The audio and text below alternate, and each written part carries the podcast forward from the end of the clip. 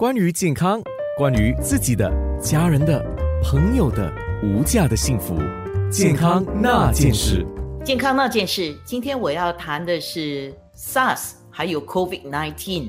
说到沙斯，那是十七年前发生的事情。COVID-19 就是新冠病毒一九，是目前还在面对的事情。我们今天有两位家庭医生，黄祖卫高级家庭医生，黄伟杰家庭医生。另外，我们今天还有在十七年前，二零零三年面对 SARS 新加坡的首三名患者之一 Judy 黄祖卫家庭医生。二零零三年的时候，你已经在当家庭医生，然后你面对的 SARS 情况是怎么样的呢？那时候我已经是家庭专科医生，在一个私人医院的急诊，我是负责管理那边的医生跟病人。那之后因为很突然，没有经历过，所以大家都不知道应该怎么做。发现之后，政府规定每个医生只能在一个地方 practice，不能去其他医院、其他诊所实习。所以那个时候你刚刚当家庭医生多久了？两三年吧。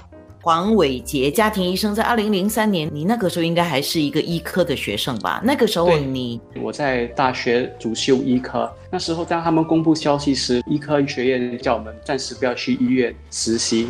以前在杀之前呢，我们去医院实习时都是穿着长袖、打着领带。可是那时候，当我们发现到它的传播的方法，还有它的传播性，我们就有改变我们的服装，换成那种套上的衣服。然后我们也有接受特训，如何安全的戴 N 九十五，如何安全的戴那些防护装，如何洗手和保护自己，如何做防范措施。就是因为有了当时的训练和基础，之后的 H1N1，还有现在的 COVID-19。奠定了我们现在的这一代的医生都有知道如何做防范措施。前辈的经验给了大家最好的参考。那两位黄医生都是家庭医生，在目前的冠状病毒的防疫线上，算是第一道的防线很重要的人。黄祖卫家庭医生先说，目前你们是怎么样来把关？那黄伟杰家庭医生你也来说一下，那么你们特别关注新冠病毒的一些症状，重点是在注意什么？这个新冠状病毒其实跟 SARS 有很大的差别。他们都是病毒，不过 SARS 比较容易看得出谁有还是谁没有那个症状。